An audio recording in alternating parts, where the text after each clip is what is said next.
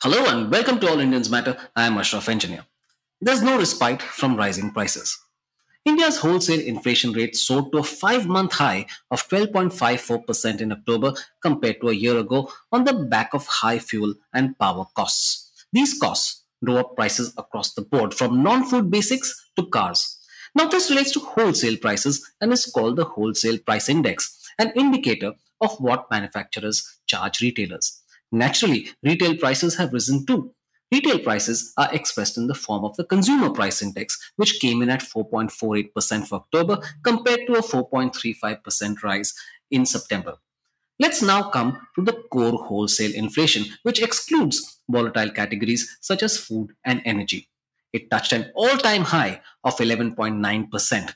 These numbers show how entrenched high prices are and the hole they're burning in your pocket. All Indians matter. There are several reasons for rising prices.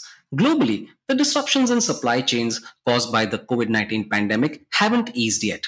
Supply and logistical constraints have combined with rising demand for goods and services to spark price rises. India, which imports many key raw materials and components, has suffered too. These shortages include semiconductors, which are used in a variety of appliances from cars to washing machines and from mobile phones to televisions.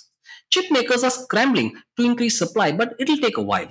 This is why appliance prices were very high during Diwali when demand is at the highest. Prices were also driven by higher energy costs. Fuel and power inflation surged 37.2% in October, following a 24.8% rise in September. These are massive increases in a very short period and they hurt household budgets and the poor the most.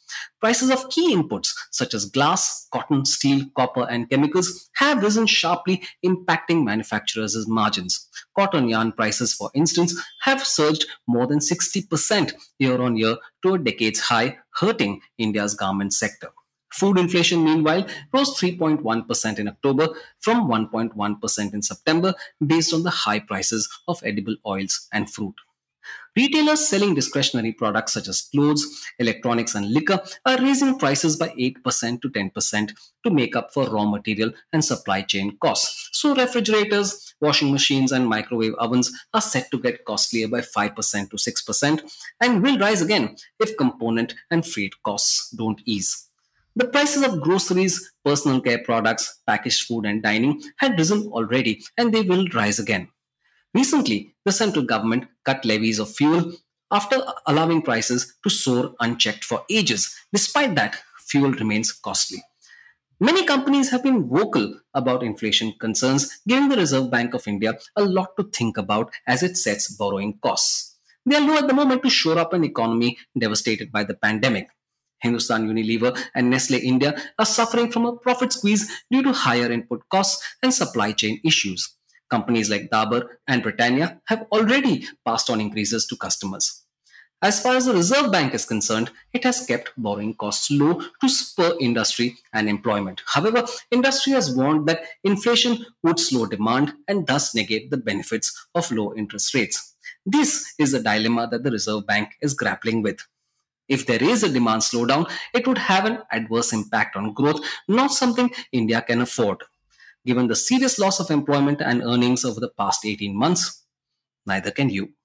Thank you all for listening. Please visit allindiansmatter.in, that's A-L-L-I-N-D-I-A-N-S-M-A-T-T-E-R dot I-N for more columns and audio podcasts. You can follow me on Twitter at Ashraf Engineer, that's A-S-H-R-A-F-E-N-G-I-N-E-R, and All Indians Count, that's A-L-L I N D I A N S C O U N T. Search for the All Indians Matter page on Facebook. On Instagram, the handle is All Indians Matter. Email me at editor at allindiansmatter.in. Catch you again soon.